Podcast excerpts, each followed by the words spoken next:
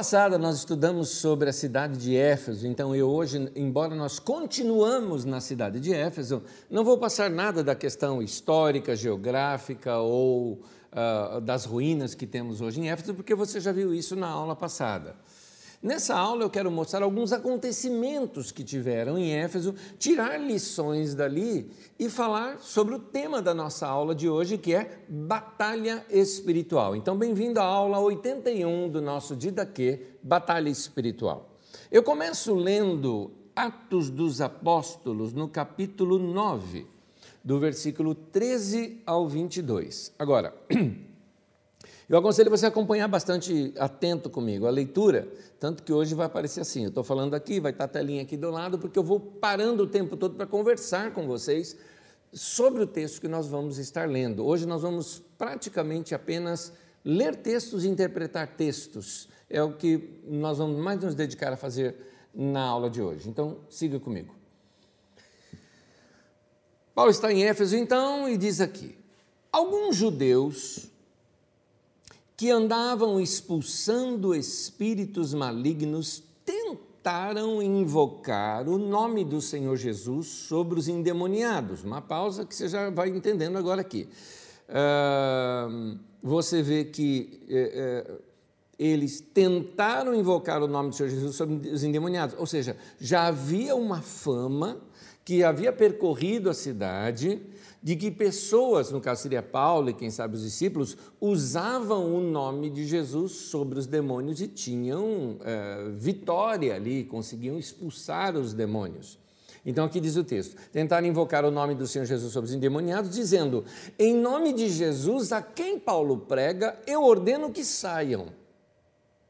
Os que estavam fazendo isso eram sete filhos de Seva, um dos sacerdotes um dos chefes dos sacerdotes dos judeus. Um dia, o espírito maligno lhes respondeu: Jesus eu conheço, Paulo eu sei quem é, mas vocês, quem são? Então o endemoniado saltou sobre eles e os dominou, espancando-os com tamanha violência que eles fugiram da casa nus e feridos.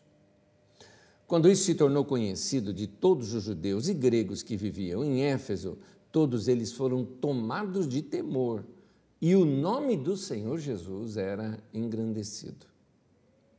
Muitos dos que creram vinham e confessavam e declaravam abertamente suas más obras, ou seja, obras ruins no sentido de, muito provável aqui pelo texto, que seja prática de feitiçaria.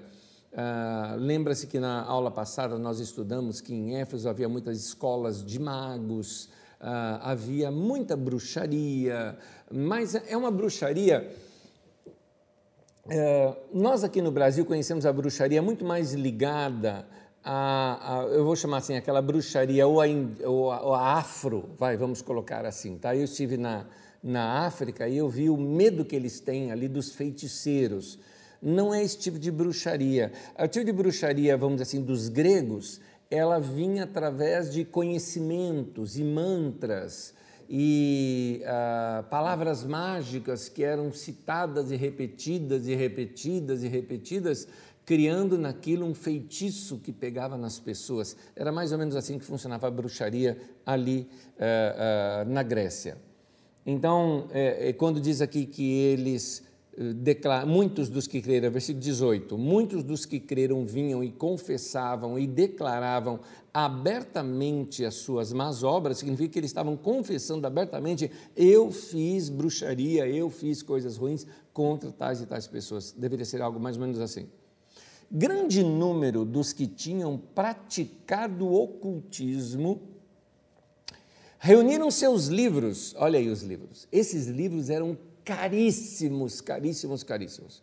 E diz aqui: eh, reuniram seus livros e os queimaram publicamente. Calculado o valor total, este chegou a 50 mil dracmas. É muito difícil convergir um valor daquele tempo para hoje. Porque uma dracma era mais ou menos o, o salário de um trabalhador braçal. Então, hoje em dia, a diária de um trabalhador braçal deve variar entre 100 a 200 reais. Se a gente colocar 200 reais, nós estamos falando aqui em torno de um milhão de, de reais aqui em livros que foram queimados. Então, vamos continuar aqui. dessa maneira, a palavra do Senhor muito se difundia e se fortalecia. Eu vou ler depois essa mesma expressão numa outra tradução mais adiante para a gente entender melhor o que, que o texto está querendo dizer aqui com a palavra se difundir e fortalecer. Depois dessas coisas, Paulo decidiu no espírito ir a Jerusalém, passando pela Macedônia e pela Acaia. Eu vou fazer comentários que eu não vou fazer depois, então deixa eu interromper já aqui. Paulo decidiu no espírito ir a, Jerusalém. Me parece que essa é uma expressão que Paulo está, eh, que Lucas quer se referir à convicção. Uh, muitas vezes a direção do Espírito Santo para a vida da gente, ela é uma convicção interior. É importante você saber disso, porque você vai ver que hoje eu vou falar bastante das coisas espirituais, mas tirando as esquisitices. Embora eu vou trabalhar mais nas questões, vamos dizer assim, lidar com demônios e espíritos, mas deixa eu mudar aqui a ênfase e colocar aqui a ênfase sobre a questão do Espírito Santo um pouquinho. Hoje em dia eu vejo que há um movimento muito forte sobre a gente ouvir a voz do Espírito Santo e tudo mais, e tem muita gente que fala assim: não, porque o Espírito me disse, o Espírito me disse, o Espírito Santo me falou, o Espírito Santo me falou.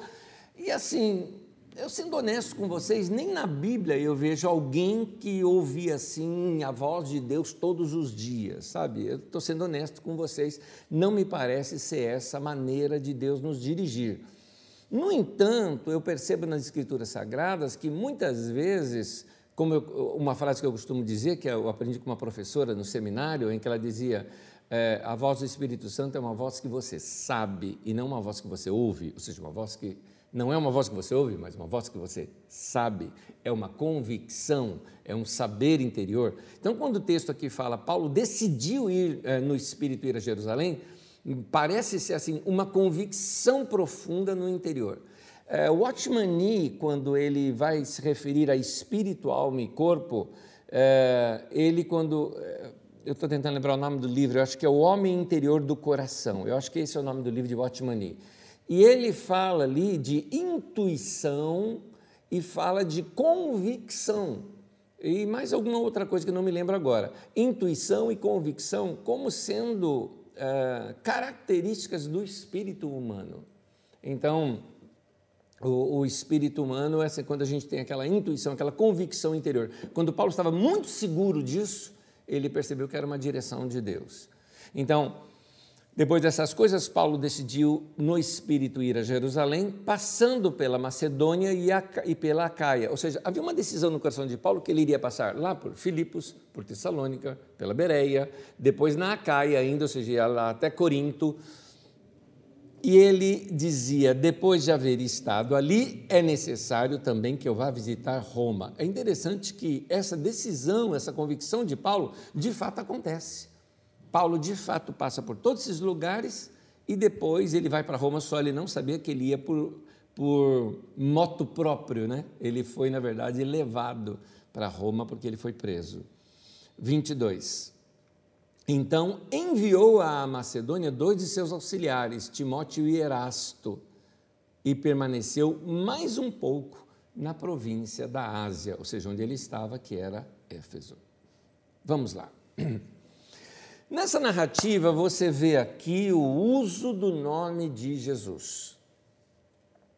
E no texto já citado, já lido aqui, né, que nós lemos, quando fala lá no versículo 15: Jesus eu conheço, Paulo bem sei quem é, mas vocês quem são? Você vai notar algumas coisas aqui. Bom, os demônios conhecem a Jesus. Para você falar, tá, isso não é novidade. Tá bom. Mas me chama a atenção do texto falar que os demônios conheciam Paulo. Ou seja, a vida que nós levamos também é conhecida pelos demônios. Eu me refiro assim, uh, a vida espiritual que nós levamos, a vida de comunhão com Deus que nós levamos, reflete de alguma maneira dentro daquilo que nós podemos chamar de mundo espiritual ou regiões celestiais, como Paulo cita, né? aquilo que é invisível aos nossos olhos, uh, reflete ali. Uh, Paulo era conhecido no mundo espiritual. É uma boa pergunta isso. Qual seria a, a, o impacto da nossa vida, se a gente pudesse souber, saber disso, né? Qual é o impacto que cada um de nós temos diante dessas forças espirituais da maldade, como Paulo diz em, em Efésios 6,12?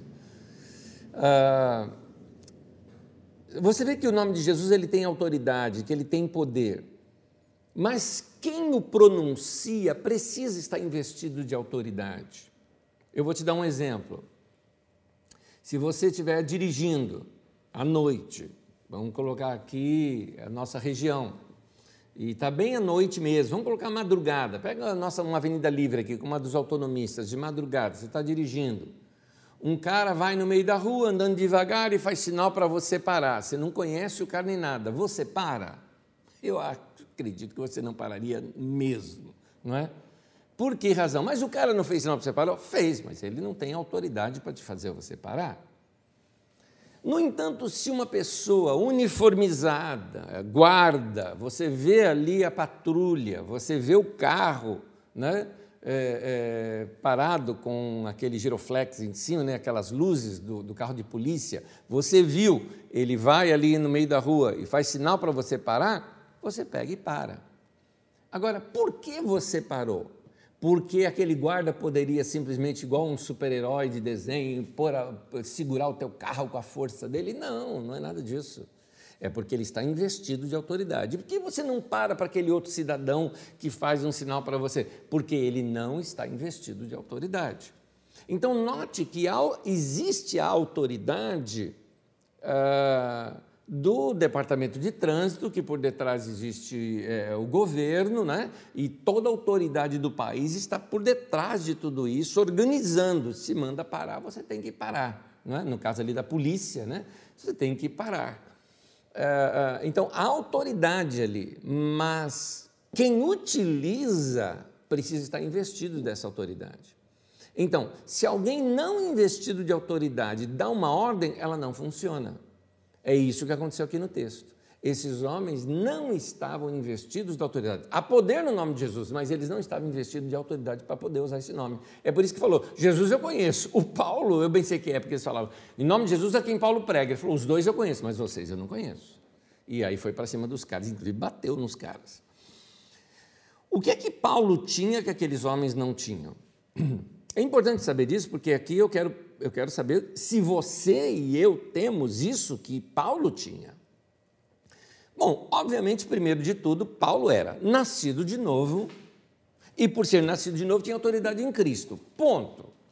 Toda pessoa que experimentou o novo nascimento, que ela entregou o seu coração ao Senhor, o Espírito Santo vem morar nela. Naquele momento, ela é transportada do império das trevas para o reino do Filho de seu amor. Ela é batizada no corpo de Cristo naquele momento. Ela é colocada em Cristo Jesus, portanto, faz parte do corpo de Cristo, da nova criatura, cujo cabeça é Cristo, o corpo é a igreja. Ela tem essa autoridade. Ela está revestida da autoridade de Cristo. No entanto, tem algo mais aqui. Paulo tinha revelação, entendimento. Revelação é a palavra que eu uso para descrever um entendimento além do que a gente consiga enxergar. Revelação, é, ao pé da letra seria tirar o véu, mas aqui seria uma, um conhecimento espiritual destas coisas. Paulo tinha um conhecimento espiritual do que este nome significa. Paulo tinha um conhecimento espiritual também da posição dele em Cristo.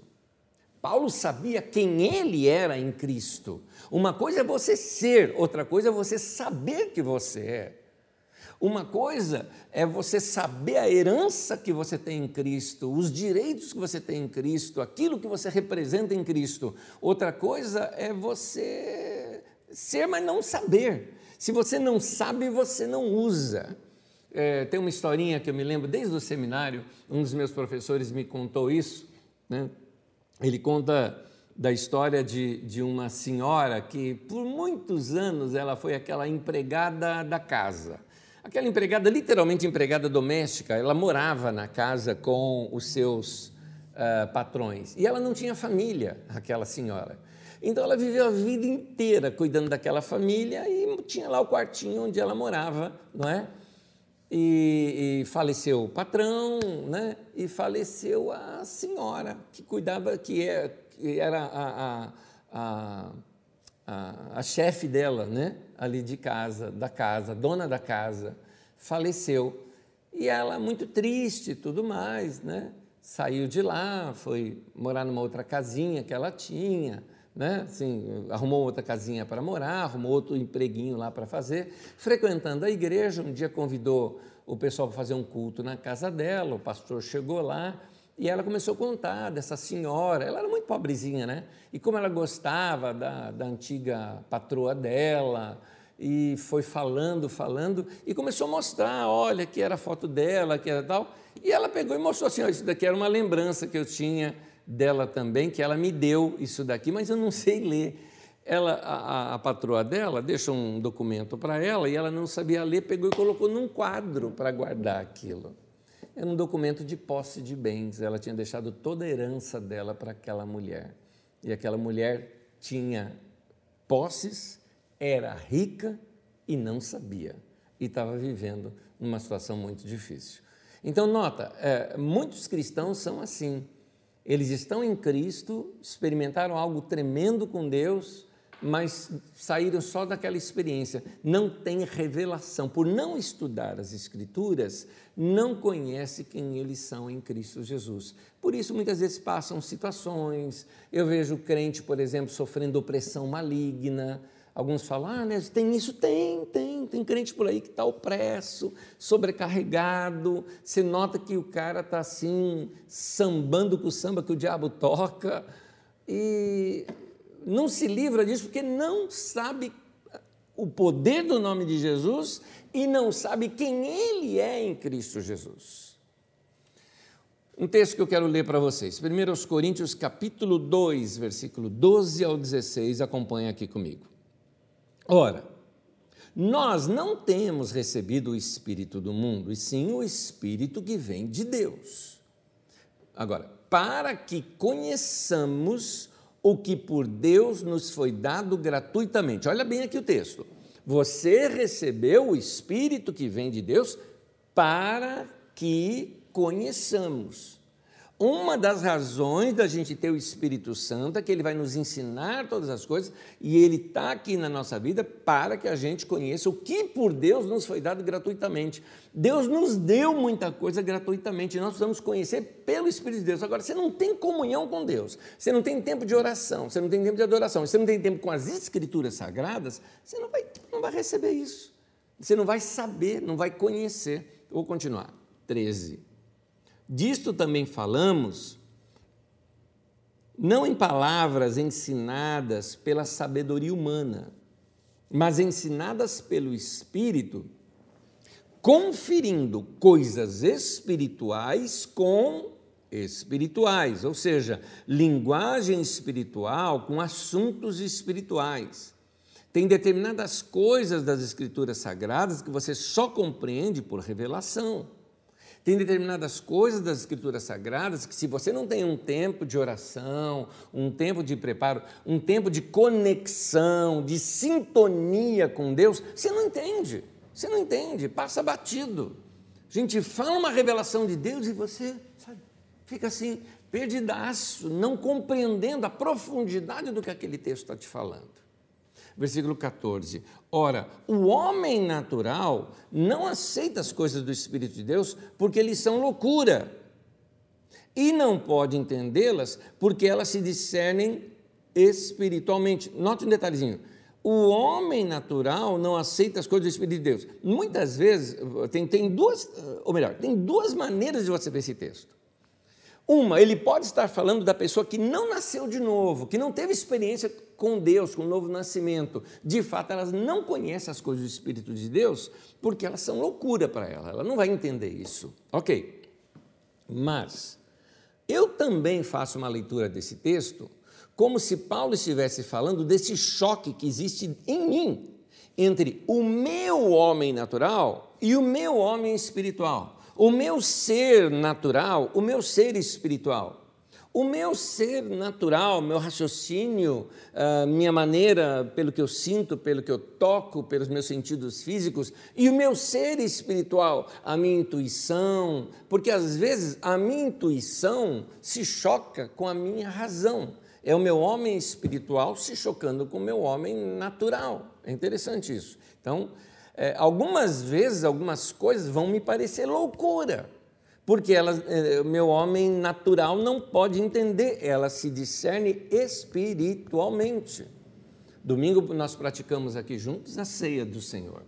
Existem algumas revelações sobre o pão e o vinho que eu não consigo te dar lógica humana para você compreender isso. É uma questão de experiência espiritual. Somente você, com uma experiência com Deus, uma experiência pessoal com Deus, ali na ceia, é que você consegue experimentar ou compreender, ou como diz o texto, discernir espiritualmente o pão e o vinho naquele momento. Vou continuar. Porém, o homem espiritual julga, discerne, né? a palavra julgar e discernir aqui é a mesma, todas as coisas. Ele mesmo não é julgado e discernido por ninguém. Pois quem conheceu a mente do Senhor que o possa instruir, nós, porém, temos a mente de Cristo. Fantástico. É como se Paulo dissesse, Paulo está falando, Paulo está escrevendo aos Coríntios, Paulo está escrevendo para grego. Então ele está usando uma linguagem que o grego entende. Ele está dizendo um conflito de mente, a mente espiritual e a mente natural. É isso que Paulo está dizendo. Está falando de cérebro, está falando de mente, de pensamento o pensamento espiritual que vem pela revelação de Deus e o pensamento natural que vem pela percepção humana. E ele mostra que muitas vezes isso te choca. E aí ele diz que nós temos a mente de Cristo, a gente consegue pensar as coisas da mesma forma como Cristo pensa.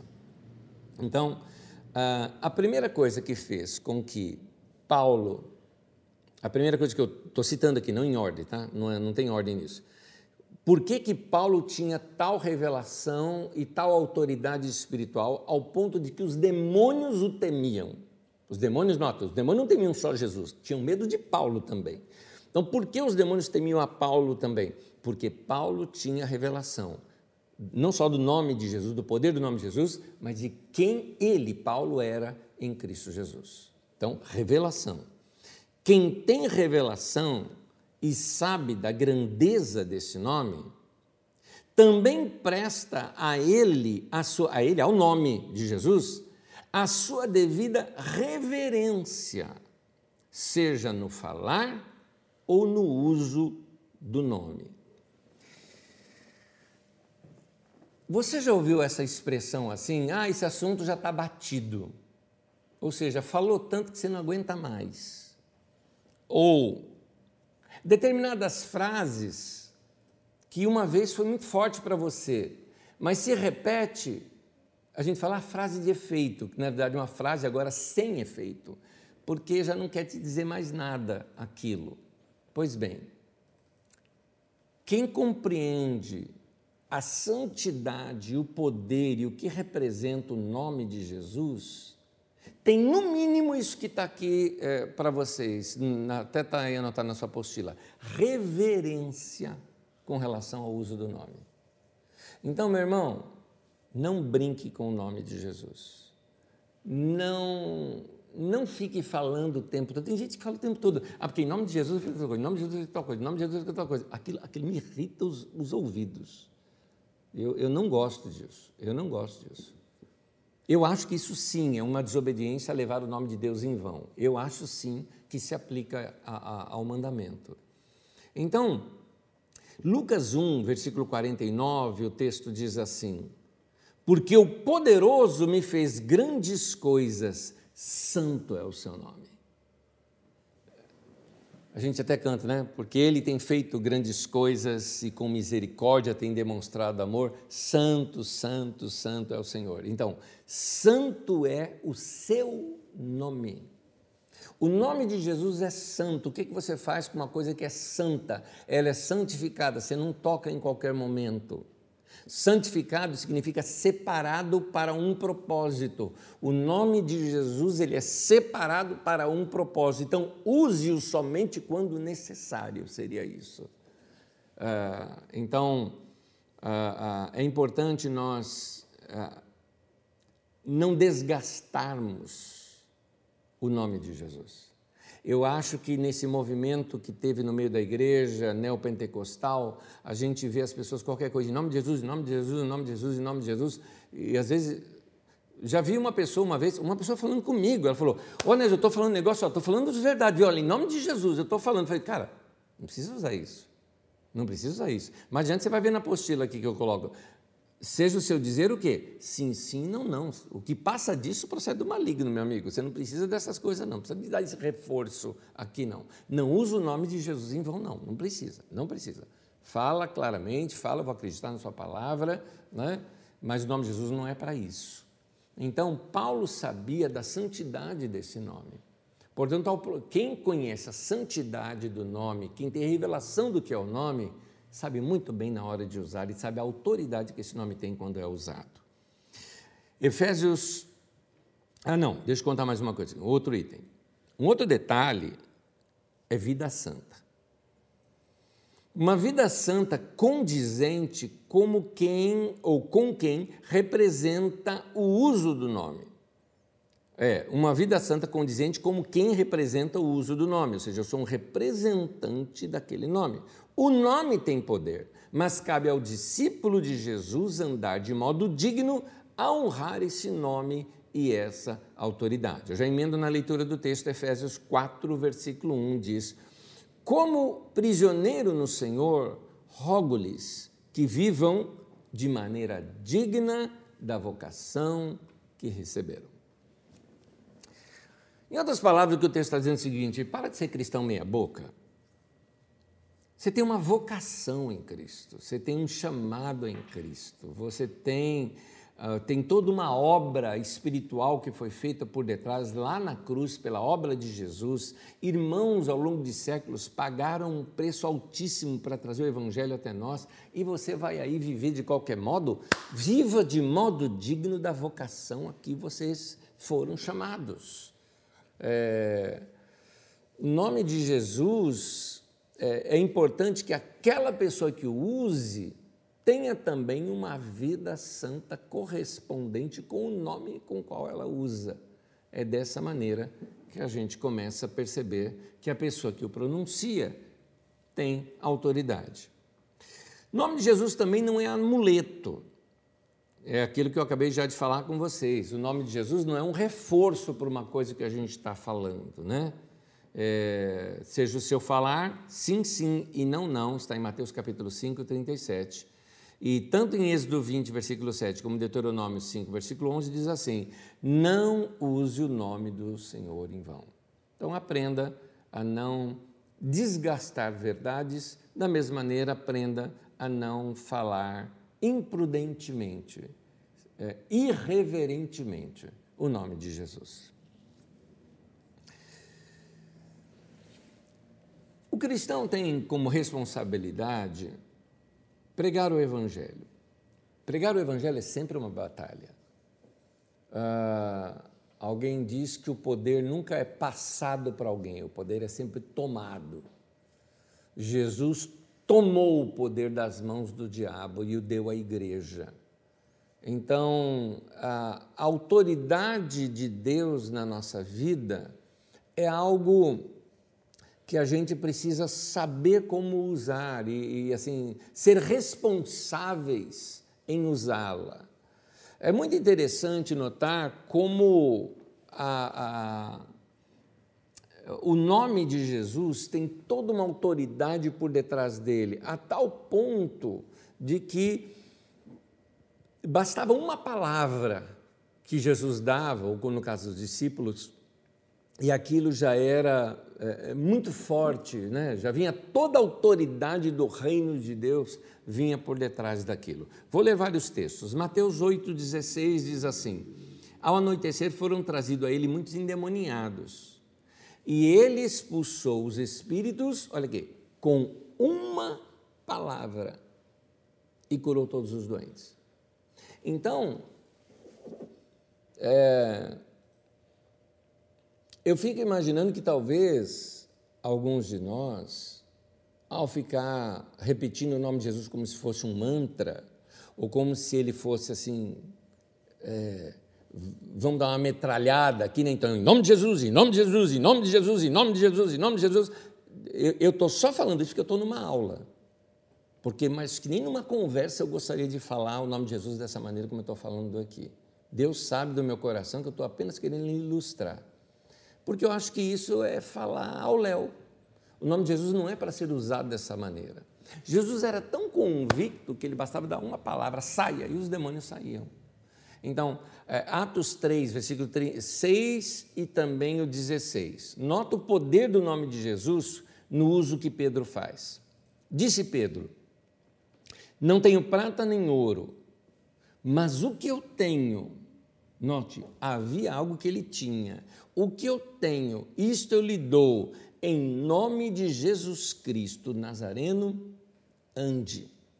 No versículo 16, diz: é, que aí conta que o rapaz foi curado, Pedro pega pela mão, levanta, os pés dele se firmam, ele faz aquele escarcel todo, o rapaz sai pulando, o povo junta, os sacerdotes vêm perguntar para Pedro como é que vocês fizeram isso, e Pedro fala assim, 16, pela fé no nome de Jesus, primeira coisa, fé no nome, o nome curou este homem que vocês veem e conhecem a fé que vem por meio dele lhe deu essa saúde perfeita, como todos podem ver. Então, note: o nome curou. A fé no nome de Jesus. Então, olha o poder que há por detrás do nome de Jesus. Atos 4,40. É, aqui eu preciso explicar o texto. Os discípulos estão sendo perseguidos estão reunidos numa casa orando. Pedro e João tinham sido presos.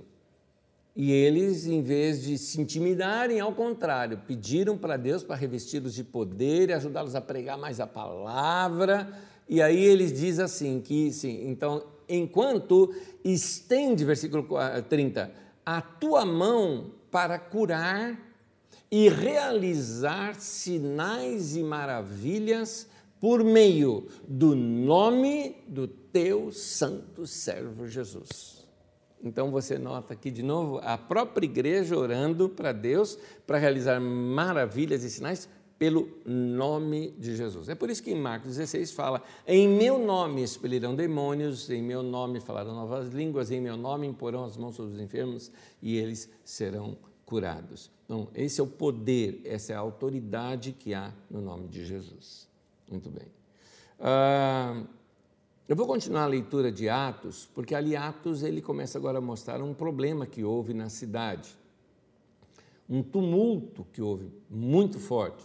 Lá na, eh, a pessoa todo se reuniu depois lá naquela naquele, naquele teatro que eu lhes mostrei na semana passada, eu mostrei, eu não coloquei a, a tela aqui hoje, mas eu mostrei na semana passada um teatro bem grande, né, que está em ruínas, que você vê hoje perfeitamente o tamanho daquele teatro, que cabe 25 mil pessoas. É lá que essa multidão toda se reuniu e todo mundo ouvindo aquele barulho. Eu ia lá para ver o que era e se juntava e não sabia nem o que estavam gritando, mas estamos aqui também gritando junto. Um monte de gente não sabia nem porque estava lá, mas viu a multidão e foi ver o que, que era.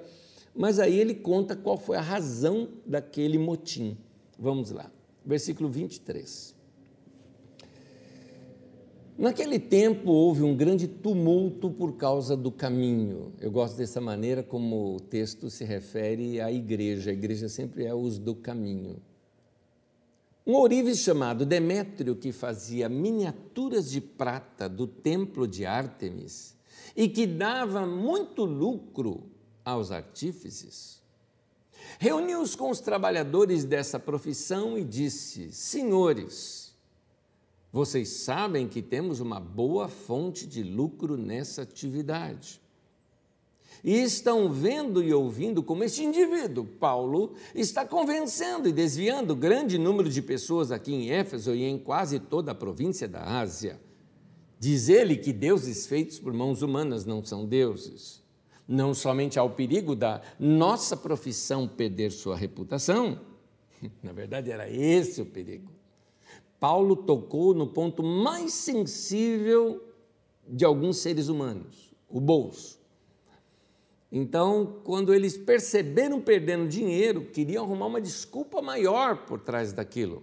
Então, note, não somente ao perigo da nossa profissão perder sua reputação, mas também, olha agora a religião sendo usada para sustentar a posição deles, mas também de o templo da grande deusa Ártemis cair em discreto e da própria deusa, adorada por toda a província da Ásia e em todo o mundo, ser destituída da sua majestade divina. E ao ouvirem isso, eles ficaram furiosos e começaram a gritar: Grande é a Ártemis dos Efésios. Até aí, por enquanto, por enquanto só para você ter, eh, entender um detalhe. Essa tática velha existe até hoje, principalmente, vamos denunciar, principalmente na nossa suja política brasileira. Suja política brasileira.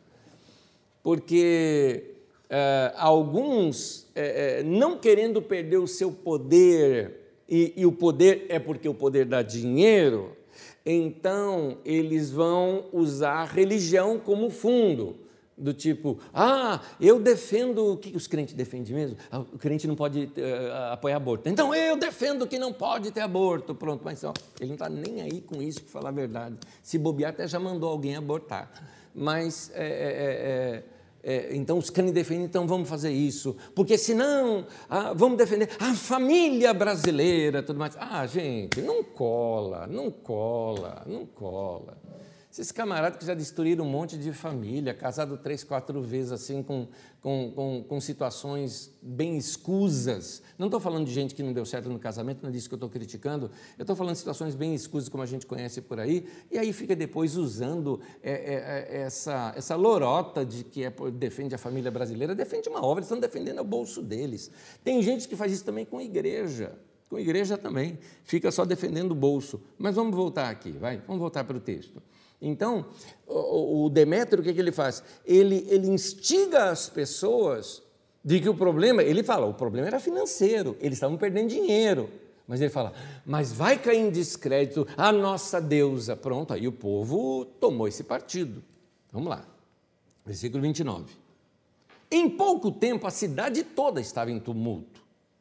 O povo foi às pressas para o teatro arrastando os companheiros de viagem de Paulo, os macedônios, Gaio e Aristarco. Ou seja, eles eram lá, talvez, ou de Tessalônica ou de Filipos, né?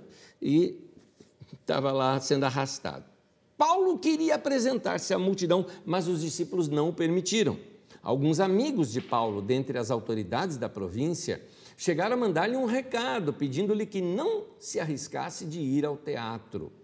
Lembrando o seguinte, aqui eu acabei esquecendo de colocar aqui as imagens para vocês, mas o teatro ele ficava numa, num lugar, numa colocação assim na cidade, e o eco daquele lugar era muito forte, de modo que as pessoas gritando naquele lugar, na cidade inteira se escutava aquele ginásio inteiro, né? vamos chamar de ginásio, né? É, é, é, o som que vinha de lá. Então as pessoas, opa, vamos lá ver o que é, vamos lá ver o que é, e mais gente se juntando lá naquele lugar. E aí uh, diz assim o texto, versículo 32. A assembleia estava em confusão. Uns gritavam uma coisa, outros gritavam outra, mas a maior parte do povo nem sabia por que estava ali. Parece aquelas nossas manifestações aqui do ano de 2013, né? É um barato, né? O pessoal fazendo protesto por causa da passagem e tinha gente assim com placa abaixo os Illuminates e tudo mais. Tal, tal. Eu vi isso, eu vi, tá? É muito engraçado. Mas tudo lá, vamos, vamos continuar, vamos continuar. É... Espera aí, que foi eu que me perdi na leitura aqui agora. Versículo. Onde é que eu estou, gente? Obrigado, 33 agora. versículo 33. Alguns da multidão julgaram que Alexandre era a causa do tumulto. O Alexandre só aparece aqui agora, a gente não sabe nem quem é ele. Quando os judeus o empurraram para frente, ele fez sinal pedindo silêncio, com a intenção de fazer sua defesa diante do povo.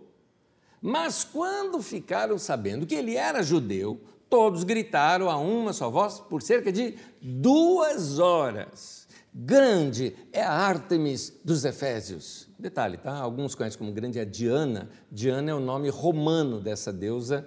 Ártemis é o nome é, grego, que é o nome que está no texto bíblico, é Ártemis.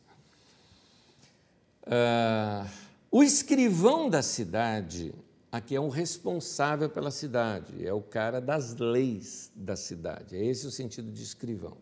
O escrivão da cidade, então, ele vai à frente lá, levanta a mão, todo mundo conhecia o cara, era uma autoridade, é, ele tinha autoridade romana sobre ele, né? Então, ele está debaixo do Império Romano, então, a autoridade romana, ele manda todo mundo ficar quieto, e o pessoal presta atenção, e diz assim: o escrivão da cidade acalmou a multidão e disse: Efésios, quem não sabe que a cidade de Éfeso é a guardiã do grande, da grande Ártemis e da sua imagem que caiu do céu? Aí você vê que essa história de deusa que caiu do céu, que foi achada não sei aonde, a história é antiga, viu? Essas histórias que tem por aí. Mas vamos lá, continuar. Portanto, visto que esses fatos são inegáveis, acalmem-se e não façam nada precipitadamente. Vocês trouxeram estes homens aqui, embora eles não tenham roubado templos, nem blasfemado contra a nossa deusa. Se Demétrio e os seus companheiros de profissão têm alguma queixa contra alguém, os tribunais estão abertos e há procônsules. Eles que se apresentem suas, eles que apresentem suas queixas ali.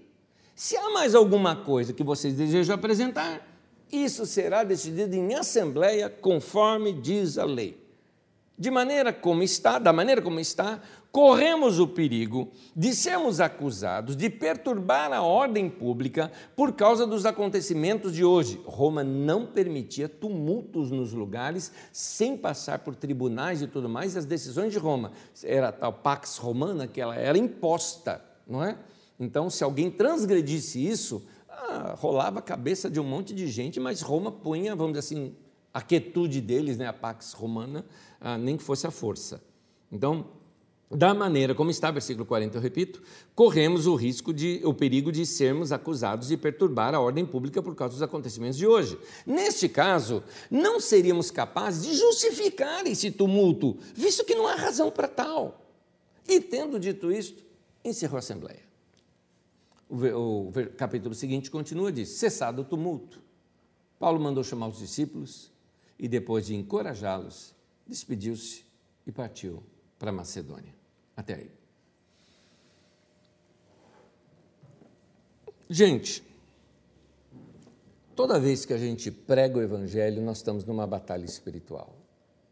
Há um conflito espiritual por detrás de tudo o que nós fazemos. Todas as vezes que você é pela verdade, então você é pela luz. Então, se é luz, não é trevas, se é trevas, não é luz. O texto de Apocalipse, que é o texto revelação, a palavra Apocalipse significa revelação, Apocalipse não significa fim do mundo, tá? Apocalipse, o nome, a palavra Apocalipse, Apocalipse é a palavra revelação. Então, a revelação, o, o livro da revelação, nos mostra o tempo todo o mundo espiritual em conflito Ali mostra, por exemplo, a igreja como uma mulher ou como a noiva do cordeiro. E aí mostra a, o, o, oposto da igreja como uma serpente ou com uma víbora, né? Ou como uma grande prostituta. Você vai notar a, a, a igreja sendo mostrada ali, por exemplo, como uma cidade santa, a Nova Jerusalém. E você vai ver o oposto da igreja, uma cidade perversa, a Grande Babilônia. Então você vai vendo esses choques o tempo todo entre luz e trevas, não é? É que eh, o texto está mostrando a revelação do que há por detrás, enquanto a nossa vida acontece, o que existe por conflitos de trás. Nós não podemos negar que existe um conflito espiritual em todo culto que realizamos ou em toda pregação que falamos, como nessa aula, nesse momento que estamos falando da palavra de Deus. Há um conflito espiritual.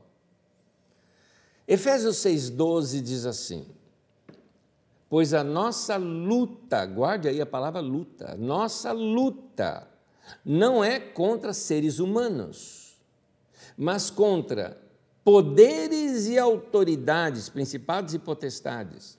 Não está falando de poderes humanos nem autoridades humanas, mas de forças espirituais nas regiões celestiais, tá?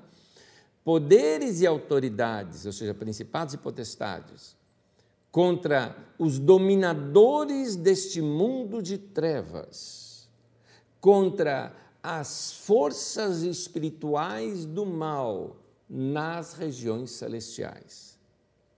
Eu sei que tem, eu mesmo já vi esse texto como se fosse uma espécie de escalonamento, né? é, entre demônios, principados, potestades, dominadores e forças espirituais da maldade, mas de fato, examinando o texto, o texto não está dizendo isso. Eu posso entendê-lo dessa maneira, mas o texto de fato não está falando isso. Me parece aqui que Paulo está usando sinônimos. Paulo está querendo mostrar que as autoridades, as potestades, né, elas uh, muitas vezes elas são um mundo de trevas, muitas vezes elas são forças espirituais do mal. Quando você vê, eu vou te mostrar aqui uma potestade muito clara para os nossos dias. Quando você vê, por exemplo, o ódio que um ser humano desenvolve sobre o outro simplesmente por racismo, isso é uma potestade. Quando você vê um país exercendo seu poderio militar, esmagando pessoas sem dó e sem misericórdia alguma, isso é uma potestade, são os poderes desse mundo, são essas, esse mundo de trevas, são forças espirituais do mal. É isso. Esse texto esclarece aqui, estabelece claramente que, em primeiro lugar, há o quê? Uma luta. Igreja não é um clubinho, ou como até eu coloquei aqui na nossa apostila, não é um clube VIP que você senta ali na, ala, na sala VIP do aeroporto e fica esperando ir para o céu. Não é isso a igreja. A igreja, com quem participa da igreja, a igreja é um povo em alerta porque sabe que nós estamos no meio de uma guerra. De que a qualquer momento, a Bíblia fala isso, falou, irmãos, cuidado, o diabo anda em derredor, rugindo como um leão, né, diz um outro texto, né? E ele diz, buscando a quem possa tragar. Ou seja, você está percebendo? Ele está rodando, rodando, rodando, rodando, para ver aquele que está desgarrado, vai lá e pega, como você já viu no mundo animal, naquelas cenas que você vê, às vezes, de, desses filmes da National Geographic e algumas outras aí sobre o mundo animal. O leão ali só esperando até que uma presa desgarre, não é? ele vai tragar. O texto está dizendo isso para a gente tomar cuidado. Nós precisamos ficar em alerta nesse sentido. Nós precisamos ficar em alerta porque o tempo todo vai ter oportunidades de sujar o nosso nome, sujar a nossa reputação, de nos uh, uh, jogar na lama, de nos causar problemas e que nós precisamos estar alertas para fugirmos destas arapucas, né? desses laços do passarinheiro, né, como diz no texto de Salmos. Segundo lugar, as Escrituras também esclarecem qual é o adversário da igreja nesta luta. Não se trata do ser humano. Nossa luta é contra as forças que operam no mundo espiritual, ou seja, o mundo invisível aos nossos olhos. Então, é aí que o que a gente precisa: comunhão com Deus, relacionamento com Deus, para que aconteça conosco o que aconteceu com Paulo naquele tempo. Os demônios dizerem: não, não, Paulo, eu sei quem é, com aquele ali eu não mexo, eu não mexo com aquele. Então, você não precisa andar por aí, sabe? Uh, tem gente que, ah, eu preciso sair de casa, então fica em nome de Jesus, sai todo demônio da minha. Eu não estou entendendo por que algumas pessoas, até eu vou usar esse termo, por que elas gritam? né? Porque me parece, me parece que quando você quer gritar muito é porque o argumento é fraco. Então, quando você está muito inseguro, e você grita para se convencer. Eu acho interessante que os textos, olha só, Atos 3,6. E disse Pedro. Pedro não deu um berro lá para o cara se levantar e andar. Disse Pedro. Atos 16, 18. Paulo voltou-se e disse ao Espírito: Em nome de Jesus Cristo eu ordeno que saia dela. O texto não diz que ele gritou nem que falou em voz alta, diz que ele falou.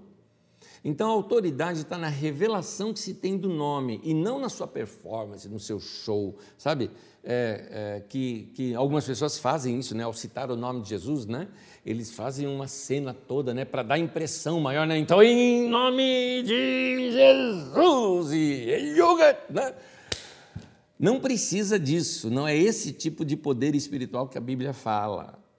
Olha Atos 19, 15. Paulo, eu sei quem é. Paulo, eu sei quem é. Então, espero que no lugar do nome de Paulo esteja aí o seu nome. De modo que você anda com Deus, você anda sinceramente com Deus e por isso tem a experiência de andar com Deus, como diz o texto da Bíblia, o maligno não lhe toca. Nesse texto que nós vimos, eu, eu gosto de chamar a atenção eu, já vou pular para o próximo texto, Atos 19, 37. Diz assim: Vocês trouxeram esses homens aqui, disse lá o escrivão da cidade, embora eles não tenham roubado templos, nem blasfemado contra a nossa deusa, ou seja, eles não falaram mal da nossa deusa. Guardou bem? Então, tem muito cristão que pensa que pregar o evangelho é falar contra a religião do outro.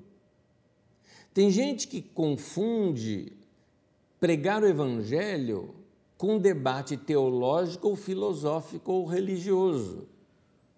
Como uma pessoa uma vez chegou para mim e falou: Ô Anésio, eu tenho um chefe lá que é testemunho de Jeová, me dá uns textos aí para eu combater. Eu falei: não dou, não vou falar, mas não vou falar mesmo. Que a Bíblia não é usada para isso. Bíblia não é para combater ninguém, não é para você ganhar na argumentação. Aliás, ganhar na argumentação não converte ninguém, meu querido. Tá? Na, ganhar na argumentação só tá que você é só seu ego que é valorizado, que você está provando para o outro que você é mais inteligente do que ele. É só isso que você está provando. Deus está fora dessa, dessa questão. É interessante também que muitas pessoas pensam que para uma igreja, eu já ouvi muito isso, para uma igreja crescer, para uma igreja ter influência numa cidade. Então, tem gente, tem gente, por exemplo, que eu já vi fazendo o seguinte, é, fazendo marchas de rodar ao redor, onde tem centro espírita, ou alguns crentes fanáticos, onde tem templos católicos, onde tem isso, onde tem aquilo, sabe? Rodando ao redor como se fosse cair as muralhas lá de Jericó. E, e alguns deles chega ao ponto de orar para Deus derrubar mesmo esses templos. Então é muito estranho esse tipo de coisa. É, há um tempo atrás veio uma moda no meio da igreja evangélica de uma tal de atos proféticos. Então esses, vou usar o termo, tá? Metido a profeta, é, saíam geralmente de madrugada das suas vigílias de oração iam fazer atos proféticos na cidade, como, por exemplo, pegar uma estaca e enfiar uma estaca nos limites da cidade, como se estivesse ali demarcando território nos limites daquela cidade. Chega ao absurdo, por exemplo, de, uma, de, um, de um conhecido, hein, desses que passa aí no YouTube, que o pessoal assiste, né?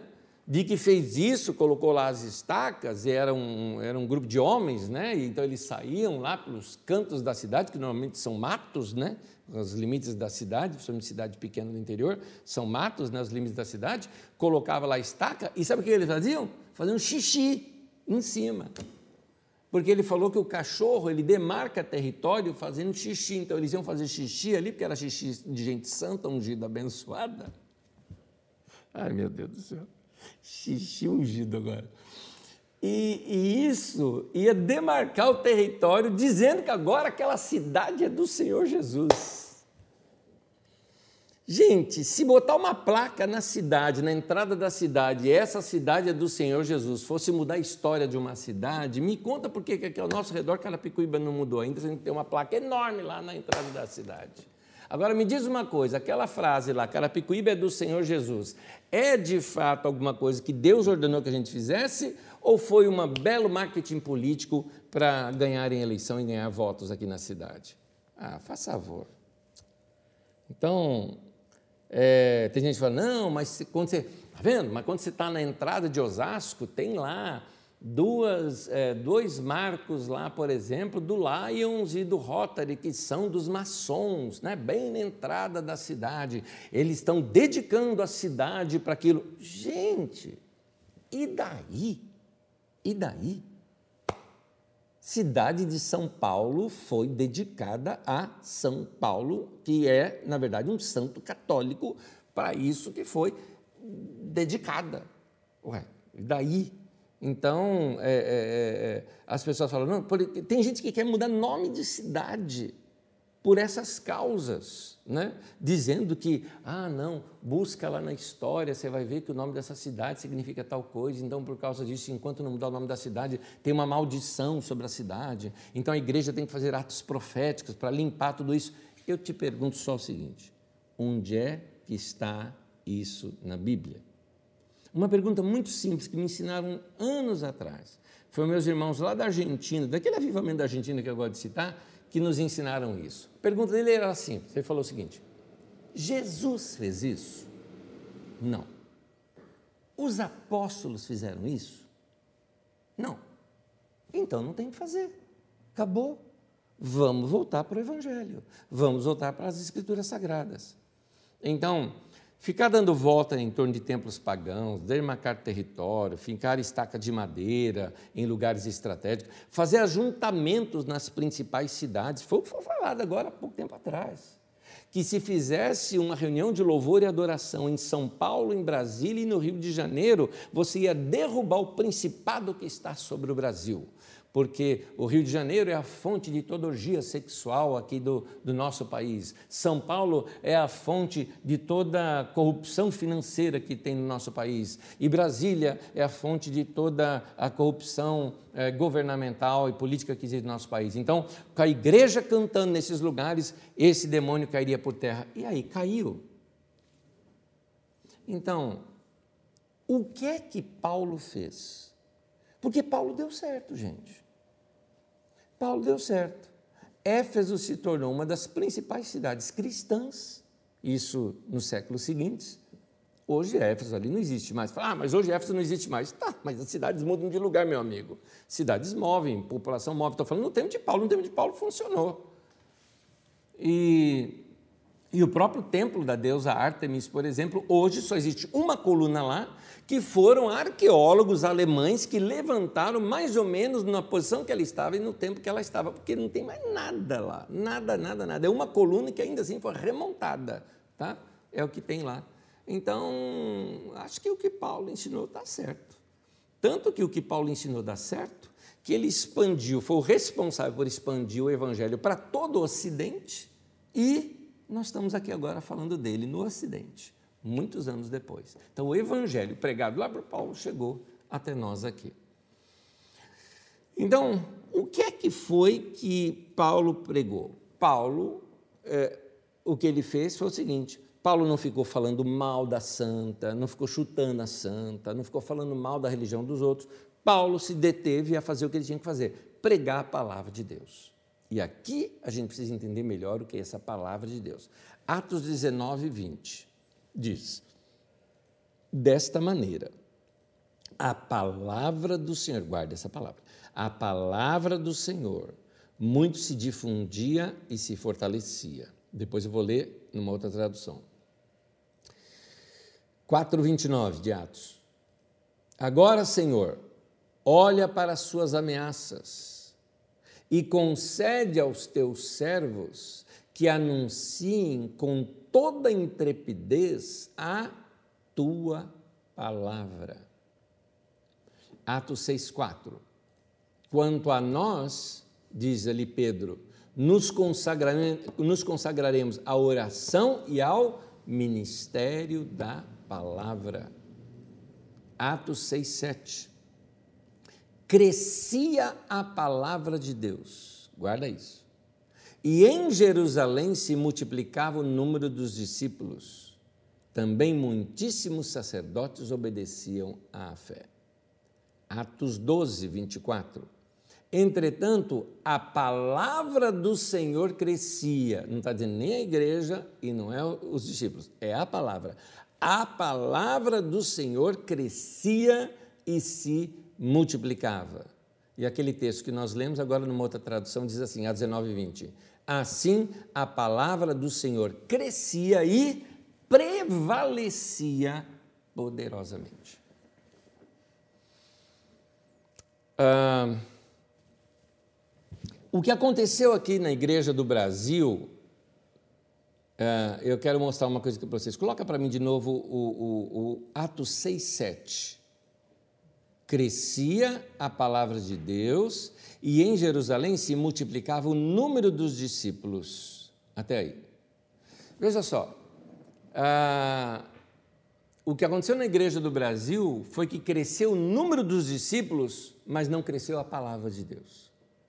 O que aconteceu no Brasil foi que o avivamento brasileiro tem quilômetros de extensão e centímetros de profundidade. Falta a palavra de Deus nas nossas igrejas, falta a palavra de Deus nos púlpitos, falta a palavra de Deus na mente e no coração dos irmãos, falta a palavra de Deus na letra dos cânticos. Muitos cânticos estão só com nhen, que não fala nada da palavra de Deus é, é, está faltando revelação das Escrituras Sagradas. Não se canta mais Escrituras Sagradas hoje. Quando se canta, se canta apenas em, em tons simbólicos, né, como se aquilo representasse alguma outra coisa que não que o texto está dizendo. Então, é, é, a importância que se tem hoje tem muito barulho, né, mas pouco conteúdo. Como dizia o meu pastor, parece lata vazia. Lata vazia faz aquele barulho, mas não tem nada dentro. É isso que parece. Então, está faltando palavra de Deus. Agora é interessante, crescer a palavra do Senhor, ou seja, a revelação das Escrituras, ficando cada vez mais clara no coração e na mente dos discípulos de Jesus, dos seguidores de Jesus, é isso que vai fazer diferença numa sociedade.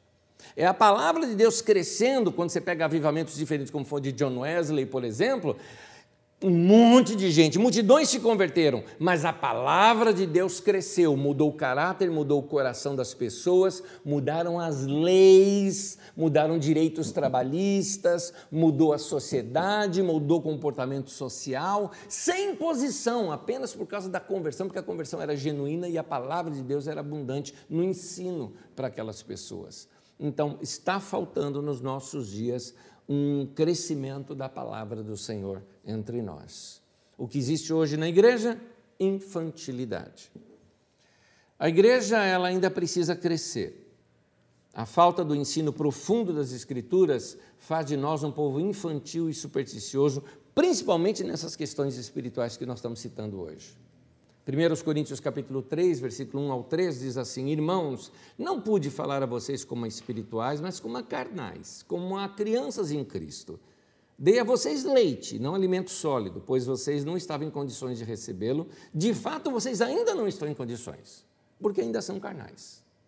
Então, às vezes, a gente quer aprofundar no ensino das Escrituras, mas o povo ainda é carnal, não, não vai entender, vai desperdiçar aquilo. Então a gente continua dando leitinho e o povo não amadurece. Colossenses capítulo 2, versículos 18 e 19. Ninguém se faça árbitro contra vós outros, pretextando humildade e culto dos anjos, baseando-se em visões, infatuado, sem motivo algum na sua mente carnal e não retendo cabeça, da qual todo o corpo, suprido e bem vinculado pelas juntas e ligamentos, cresce o crescimento que procede de Deus. Explicando o texto para você, explico do fim para o começo.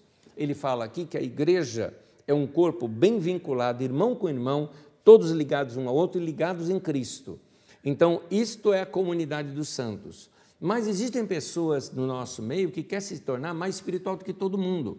E aí fica com um pretexto de humildade, ou seja, quando é pretexto, ou seja, é fake a humildade da pessoa, culto dos anjos no sentido de adoração a anjo. Não, eu vi anjo, um anjo me revelou, baseando-se em visões. Não, porque Deus me revelou, Deus me mostrou, tive uma visão e por causa disso, e às vezes a visão não tem nada a ver com a palavra de Deus, e em cima disso querem controlar a igreja. Já existia isso naquele tempo, existe isso hoje também. Quanto aos demônios, Diz a palavra de Deus que o seu poder foi reduzido a nada. Isso está no texto de Colossenses que eu ia colocar aqui para vocês, era minha anotação pessoal, esqueci de colocar o texto aqui para vocês. Ali em Colossenses 2 fala de Jesus triunfando sobre eles na cruz, reduzindo-os a nada, se não me engano, do 14 ao 16.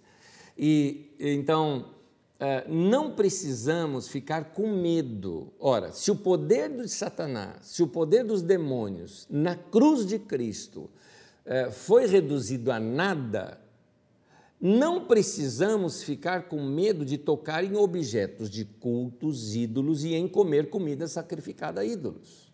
É o que a Bíblia está contando aqui para a gente. Eu não tenho que ficar com medo de demônio, com medo de, de uh, sei lá, de repente alguém pega, vai lá, vão, uh, tem muito disso por aí que você vê, né? Às vezes uma pessoa pegou, ganhou uma pulseira de alguém bonita, a pulseira não tem nada, nada nela que lembre cultos, né? Uma pulseirinha de prata, coisa assim, você ganhou, tal, tal. Aí um dia uma pessoa fala, tive uma revelação, Deus me mostrou que tem um demônio por trás dessa pulseira, essa pulseira foi consagrada num culto satânico e de demônio, isso e aquilo isso é dar ao diabo um poder que ele não tem. Quando Jesus fala toda autoridade ou todo poder me foi dado, significa que não sobrou nada para o outro. Por isso que a Bíblia diz que ele foi reduzido a nada. Então, se você tem revelação disso, você não vai ter medo disso, meu querido. Você não vai ter medo disso. 1 Coríntios capítulo 8, versículo 4 a 8, diz assim: Portanto, em relação ao alimento sacrificado aos ídolos, sabemos que o ídolo não significa nada no mundo e que só existe um Deus. Pausa, deixa eu explicar.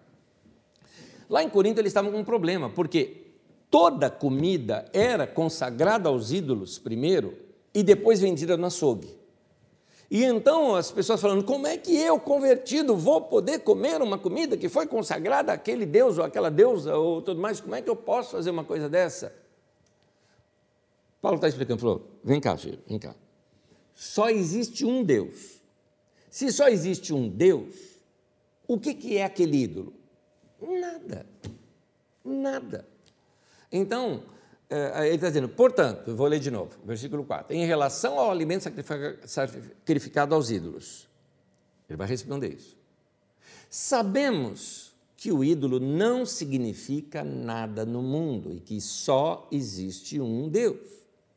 Pois mesmo que haja os chamados deuses, é eles falam que tem, tá, eles falam, quer no céu, quer na terra, como de fato há muitos deuses, entre aspas, e muitos senhores. Para nós, porém, há um único Deus, o Pai, de quem todas as coisas, de quem vem todas as coisas e para quem vivemos. E um só Senhor, Jesus Cristo por meio de quem vieram todas as coisas e por meio de quem vivemos. Nota que ele fala que o pai e o filho são a mesma coisa, se você notar. Contudo, nem todos têm esse conhecimento. Esse é, é o caso. Alguns, ainda habituados com os ídolos, ou seja, de criação, o medo que eles tinham tudo mais, comem esse alimento como se fosse um sacrifício idólatra. Como a consciência deles é fraca, fica contaminada. A comida, porém, não nos torna aceitáveis diante de Deus. Não seremos piores se não comemos e nem melhores se comermos. Ponto. Ponto. O que Paulo está querendo dizer? Ele está mostrando para a gente que tem gente que é supersticioso, que está habituado com os ídolos no sentido de é supersticioso, e aí, quando ele pratica alguma coisa, faz alguma coisa que ele teria liberdade em Cristo de fazer, ele fica com consciência pesada. Por que fica com consciência pesada? Fica opresso. Fica opresso. É, uma pessoa uma vez chegou assim para mim e falou: Anés, você acha que macumba pega? Eu falei: pega. Como assim você acha que macumba pega? Eu falei: pega. Para quem acredita, pega. Eu não acredito, não pega. Se você tem medo, pega. Eu não tenho medo, não pega. Então, Ah, mas você é corajoso. Eu falei, não é coragem, não tem a ver com coragem humana, tem a ver com ler as Escrituras Sagradas e acreditar no que está ali. Se você acredita, anda nessa luz, anda nessa verdade, essa luz expulsa todas as trevas, inclusive as nossas, né? É, iluminando melhor a nossa mente. Mais um texto. Colossenses, capítulo 2, versículo 18 em diante.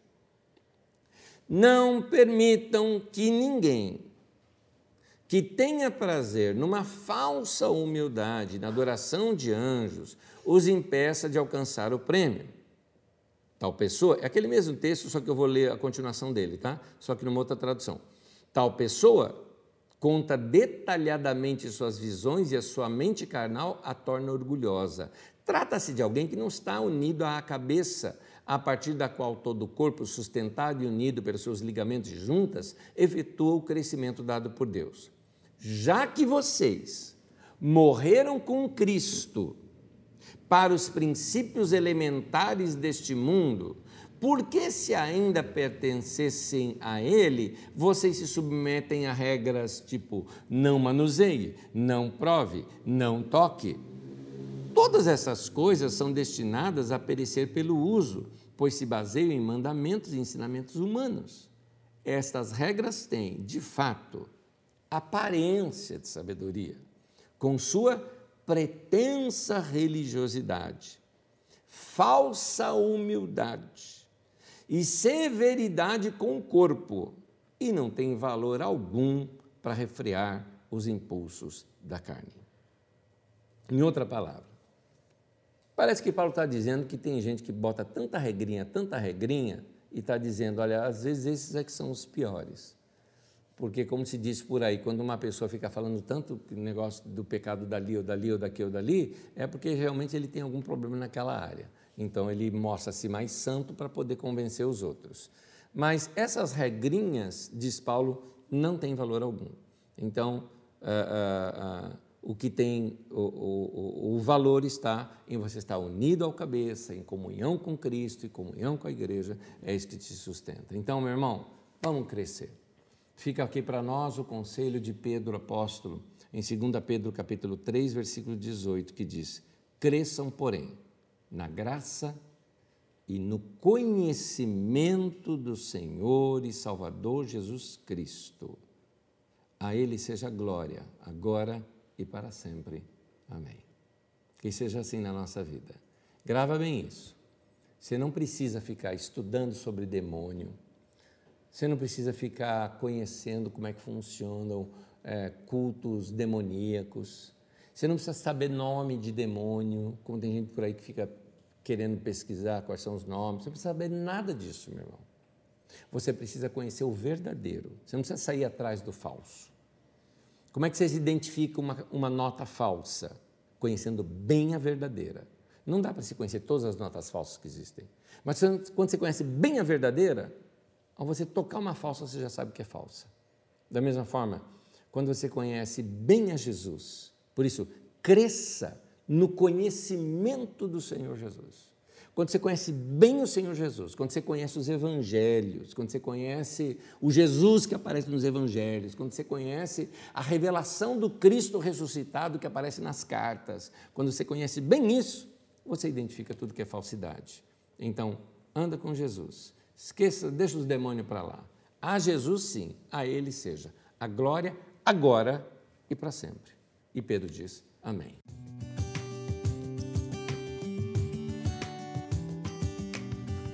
Diego pergunta, pastor, orar em nome de Jesus é orar como ele oraria? Ou colocar o nome de Jesus no final da oração? Sempre termino minhas orações com o quase supersticioso em nome de Jesus, amém. Diego, boa pergunta, muito boa pergunta, muito boa, muito boa mesmo. De fato, eh, eh, na verdade, orar em nome de Jesus é assim: é, ore alguma coisa que você pode falar no nome da pessoa. Então, eh, a Bíblia fala que se nós orarmos segundo a sua vontade, né, Ele vai nos ouvir. Ora, para eu orar segundo a vontade de Deus, eu tenho que conhecer a vontade de Deus. E a vontade de Deus, ela é revelada em Jesus para nós. Então, conhecendo Jesus, comunhão com o Espírito Santo e hoje com a Bíblia Sagrada, nós podemos saber a vontade de Deus. Então, vamos orar as coisas que estão nas, nas Escrituras Sagradas. Quando eu oro isso, eu estou orando como se fosse o próprio Jesus orando, eu estou orando em nome de Jesus. Mas não é errado você finalizar a oração em nome de Jesus, amém? É no sentido, é até mais uma, uma espécie de reverência de que você de fato está é, falando algo com o Pai em nome de Jesus, ou seja, como o próprio Jesus, como dando continuidade à obra de Jesus aqui na terra. Agora, quer ver um errinho? Vou te mostrar um errinho. Não é o que você falou.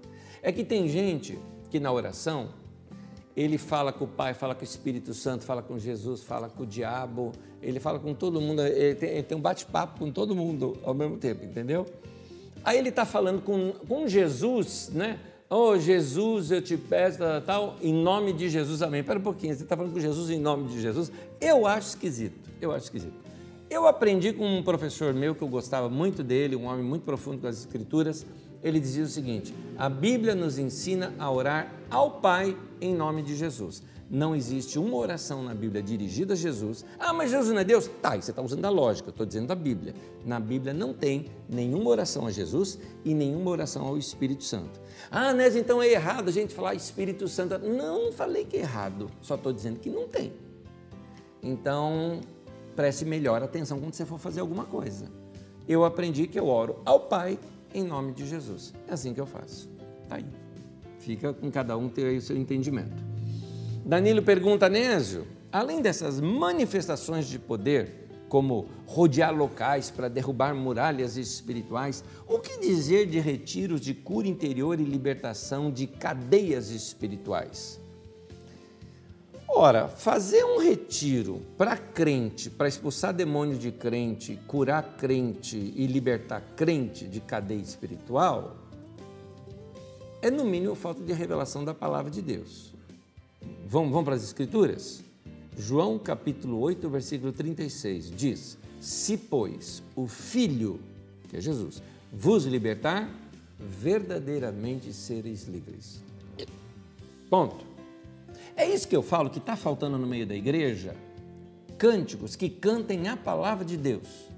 Porque os cânticos ficam hoje rodando em volta do toco e não ensina nada.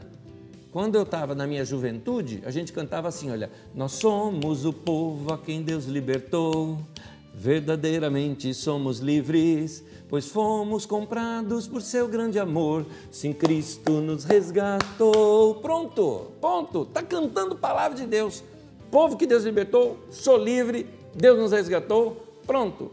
Tirou-me do império da escuridão e nos trouxe para o seu reino de luz Pronto, acabou. A revelação estava clara para mim. O diabo não tem mais poder na minha vida. Jesus chegou para os discípulos e falou: Vocês estão limpos pela palavra que eu vos tenho falado. Então, o que falta é ensino da palavra de Deus. A palavra de Deus liberta, a palavra de Deus cura, a palavra de Deus é, é, santifica, a palavra de Deus cura a gente, a palavra de Deus lava a gente. É a palavra de Deus que a gente precisa. Tá bom. Não é ficar fazendo regressão, volta lá no passado, ah, porque foi uma rejeição no ventre da sua mãe. Ah, meu irmão, não inventa, não inventa. A Bíblia não fala nada disso. A Val pergunta, o que Paulo. Ah, quando eu falei, meu irmão, não é para você, viu, Daniel? Daniel, tua pergunta foi ótima. Eu só emendei aqui, tá? Só emendei. Outra ali. A Val pergunta: o que Paulo falou sobre comida também podemos relacionar com a Semana Santa, onde tradicionalmente não se come carne? Meu pai dizia: o que faz mal não é o que entra pela boca, e sim o que sai dela. Olha, eu acho que teu pai copiou isso de algum lugar. Viu? Teu pai copiou isso de algum lugar. E eu vou te mostrar de onde é que teu pai copiou. Teu pai copiou daqui, ó. Alguém disse assim: Não é o que entra pela boca que contamina o homem, mas o que sai da boca. Isso sim contamina o homem. Mateus capítulo 5, versículo 11, palavras de Jesus. Teu pai está certíssimo, Val, é isso mesmo. Mas é o seguinte, ó, a questão é, de comer carne ou não na Semana Santa é uma tradição católica, mas vem lá da Idade Média, algumas coisas assim, que a pessoa comia carne, sangrou na boca, e, e aí se tornou uma tradição. E é uma boa para também despertar a venda de mercado de peixe, né? É isso. Mas, gente, eu, bom, eu como cresci num, num lar que não tinha esse tipo de ensinamento, eu nunca tive esse problema de comer carne na Semana Santa, tá? É isso. Então, realmente não tem nada na Bíblia com relação a isso, fique à vontade. O Robson pergunta: é errado, ao ver uma obra de macumbaria, orar e repreender? Robson, eu vou te contar um negócio. Eu, sempre que eu vejo uma. Ah, como é que eu chamaria isso? Uma oferenda Naquele momento eu oro pela pessoa que fez, para que Deus dê a ela a revelação de que ela não precisa mais fazer sacrifícios a entidades, que ela pode se dirigir ao Pai e que o Evangelho chegue até o coração dela. Eu oro por quem fez. Eu oro também porque é, algumas dessas oferendas é para libertar, é, para abrir emprego, para arrumar um romance, tem isso. Mas tem algumas oferendas que são de feitiçaria, ou seja, desejando mal da outra pessoa. Então eu oro primeiramente por quem fez, para que aquela maldade saia do seu coração e ela conheça o Evangelho. E que se liberte daquela amargura que, ao ponto dela fazer mal para alguém, desejar mal para alguém. Aí eu oro por quem foi alvo daquilo também protegendo a pessoa. Sabe para quê? Para envergonhar quem fez. Não pegou, não pegou, foi protegida a pessoa. Então, eu faço isso mesmo. Agora, tem gente que gosta, eu, eh, ao fazer isso, isso é um pouco mais longo, né? Ainda que eu faça isso rapidamente, é um pouco mais longo. A maioria fala assim: está amarrado em nome de Jesus. Pronto, já acho que já está. Bom, eu não gosto de palavras mágicas. Eu gosto de sempre fazer as coisas com entendimento. Então, continue com entendimento nessa nossa militância para que mais pessoas sejam salvas. É isso aí, Robson. A Franciele pergunta: Anésio, muitos pesadelos têm a ver com algo espiritual? E como ajudar e ensinar da palavra a essas pessoas? Vou falar então para a Franciele, que está aqui, a Franciele. ela está aqui, vou responder para ela aqui. Muito bem, Franciele. Olha, segundo a Bíblia Sagrada, dos muitos trabalhos vêm os sonhos. É o que a Bíblia diz. É, sonho pode trazer em si alguma revelação de Deus? Pode. Jacó teve sonho que foi revelação. Agora é interessante. Quantos sonhos teve Jacó que Deus falou com ele? Moisés, por exemplo, eu estou pensando aqui, eu não lembro de nenhum. Estou pensando aqui em Davi também. Eu acho que tem um de Davi, sim. Mas se a gente pegar outros caras, vamos pegar no Novo Testamento. Mateus não teve nenhum sonho que eu saiba, Marcos também não, nada assim de revelação. Lucas também não. Paulo, Paulo teve sim. Paulo teve um, uma experiência de sonho de Jesus aparecendo para ele. Eu não lembro se sonho ou visão. Visão eu sei que ele teve, mas eu acho que teve um sonho sim. Então você nota que esses irmãos na Bíblia Sagrada tem um tem outro ali, aquelas assim que na vida inteira teve aquele que marcou. Aí eu até acredito. Mas quando a pessoa fica tendo sonho toda noite, toda noite é sonho, é pesadelo, é isso e aquilo, é melhor controlar um pouquinho mais o que está comendo de noite, você não acha, não? Então, de repente, se a pessoa parar de jantar de noite um pouquinho, né, muito tarde, né, talvez resolva um pouquinho esse problema de sonho. Eu acho que o sonho tem mais a ver com agitação pessoal agitação antes de dormir, comer demais, ou, como diz a Bíblia, dos muitos trabalhos vêm os sonhos, dos muitos afazeres diários, ou do seu cansaço, do seu esgotamento, das monte de informações, o teu cérebro monta aquilo tudo e forma um sonho. O sonho, na verdade, é uma descarga emocional e ali um tempo em que você está ah, trazendo a memória, memorizando, gravando no seu HD as coisas que você viu ao longo do dia, por isso que elas são todas embaralhadas. É isso, é isso. Vamos lá. Inalva Freire, orar pelo alimento tem que ser agradecimento e não consagração, certo? Muito boa a pergunta, Inalva. Eu já vi pessoas assim orando, né? Senhor, santifica esse alimento, tal, parece que é uma consagração do alimento para poder comer. Eu não acho errado, porque eu vejo na pessoa um temor diante de Deus com relação àquilo. Mas a Bíblia diz que todo alimento recebido, olha, recebido com a, a ações de graças. Eu acho que é assim que está no texto. Está aqui, achei o texto para você. 1 Timóteo, no capítulo 4, no versículo 4, diz assim: Tudo que Deus criou é bom. E, recebido com ações de graça, nada é recusável. Antes disso, olha, antes disso que ele fala aqui, vê? Ele fala assim. Uh, capítulo 4 de 1 Timóteo, versículo 1. O Espírito afirma expressamente que nos últimos tempos alguns apostatarão da fé por obedecerem a espíritos enganadores e ensino de demônios. E aí ele fala: hipocrisia dos que falam mentira, fica proibindo o casamento, e aí exigem abstinência de alimentos que Deus criou para serem recebidos, não consagrados, recebidos com ações de graça pelos fiéis e por quantos conhecem plenamente a verdade. Pois tudo que Deus criou é bom e recebido com ações de graça, nada é recusável. Por quê? Pela palavra de Deus e pela oração é santificado. Nota que a oração que ele cita aqui é a oração de ações de graça. Não é que eu vou orar para santificar. Aqui o que o texto está mostrando é que a minha oração, obrigado, Senhor. Se eu estou agradecendo a Deus, aquilo está santificado. É isso. Então, porque assim, demônio nenhum plantou, demônio nenhum colheu, demônio nenhum disse haja luz, demônio nenhum disse haja água, demônio nenhum disse haja árvore. Quem fez tudo isso foi Deus. Então foi Deus que criou o alimento, Deus deu sabedoria para o ser humano, Deus que criou o ser humano e que fez aquele pão para eu comer. Um demônio não tem parte com isso. Então eu chego e agradeço a Deus. Se eu agradeço a Deus, não tem nada de demônio nem contaminado naquilo. É isso. Então, Inova, muito bem a sua colocação. Muito obrigado, tá? Eu vou terminar, mas eu vou deixar essa resposta para você, Robson. Eu posso comer as balinhas do dia de Cosme e Damião? Robson, vai comprar sua balinha, vai. Gente, eu estou sendo sincero, eu vou dizer uma coisa para vocês. Se tem uma coisa lá que é uma oferenda, eu sei que aquilo foi consagrado para aquilo, eu não vou pegar para mim, eu vou pegar uma outra, ué. Então eu não faço, eu não pego, não. Sabe por que eu não pego? Porque não é minha religião. Aquilo lá representa uma religião para eles, para mim não é, então eu não pego, eu não pego. Né? Agora, se alguém me deu uma bala, eu não sei, chupei a bala, ah, de Cosme Damião, falar, ah, de Cosme Damião, essa bala quem criou? Foi Deus que criou o açúcar, que criou isso, que criou aquele, que criou o mel, que criou a, a uva, que tal, e alguém veio, sabedoria para alguém que fez a bala e agora eu vou dedicar para o cara? Não, nada a ver. Mas assim, é, tem coisas que eu, eu não pratico, eu, eu, assim, da mesma forma que eu respeito a religião dos outros, eu gosto que respeite a minha também. Então, eu também coloco meus limites.